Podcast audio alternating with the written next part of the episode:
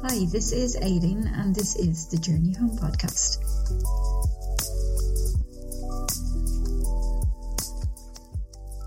I just made a meditation around conflict. I think it's such an interesting piece to be with right now at the moment. There's so much going on in our day to day life in our world where conflict can arise.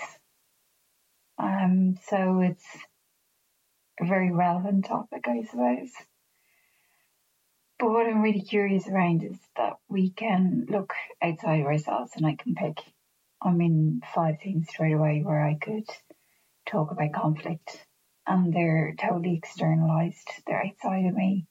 And it's easy for me to be able to judge and it's easy for me to be able to see that I know it's wrong. I'm not saying who's wrong, but I'm saying that that the whole idea of conflict is destructive and creates a lot of suffering.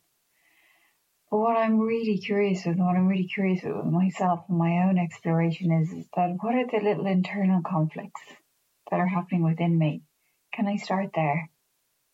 Can I start with, you know, really noticing when I don't feel seen, when I don't feel heard, when something happens and actually I want to say something, but I don't say it because there's a conflict arises within me about will I be accepted? Will I be ridiculed? Will I offend somebody? And so the conflict then arises within me where my interior is saying, I would like this to be heard, I would like this to be seen. And another part within my interior pushes that down. And therein arises the discomfort within my own self. So I think that's really interesting for me. That's really curious. Can I just be with that?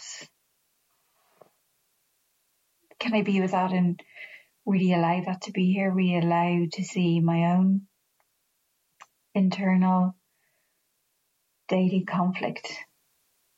You know, they may happen more often than we notice because maybe we've become used to suppressing what our real experience is because maybe we don't have the skill or we don't feel secure enough to be able to say what's actually alive for us. Not in an aggressive way, not like in a blame way, but just to be able to bring that out into a space that's safe. You know, we may not have had that growing up. We may not have experienced that within our schooling. And it's a real skill that, to be honest with you, it's one I'm only really in the last while learning to be able to explore and to be able to see can I use it.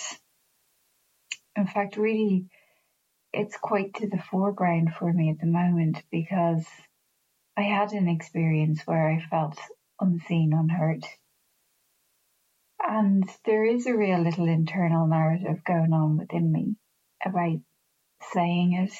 Do I say it? Do I not say it? And I'm really noticing how I feel within me. So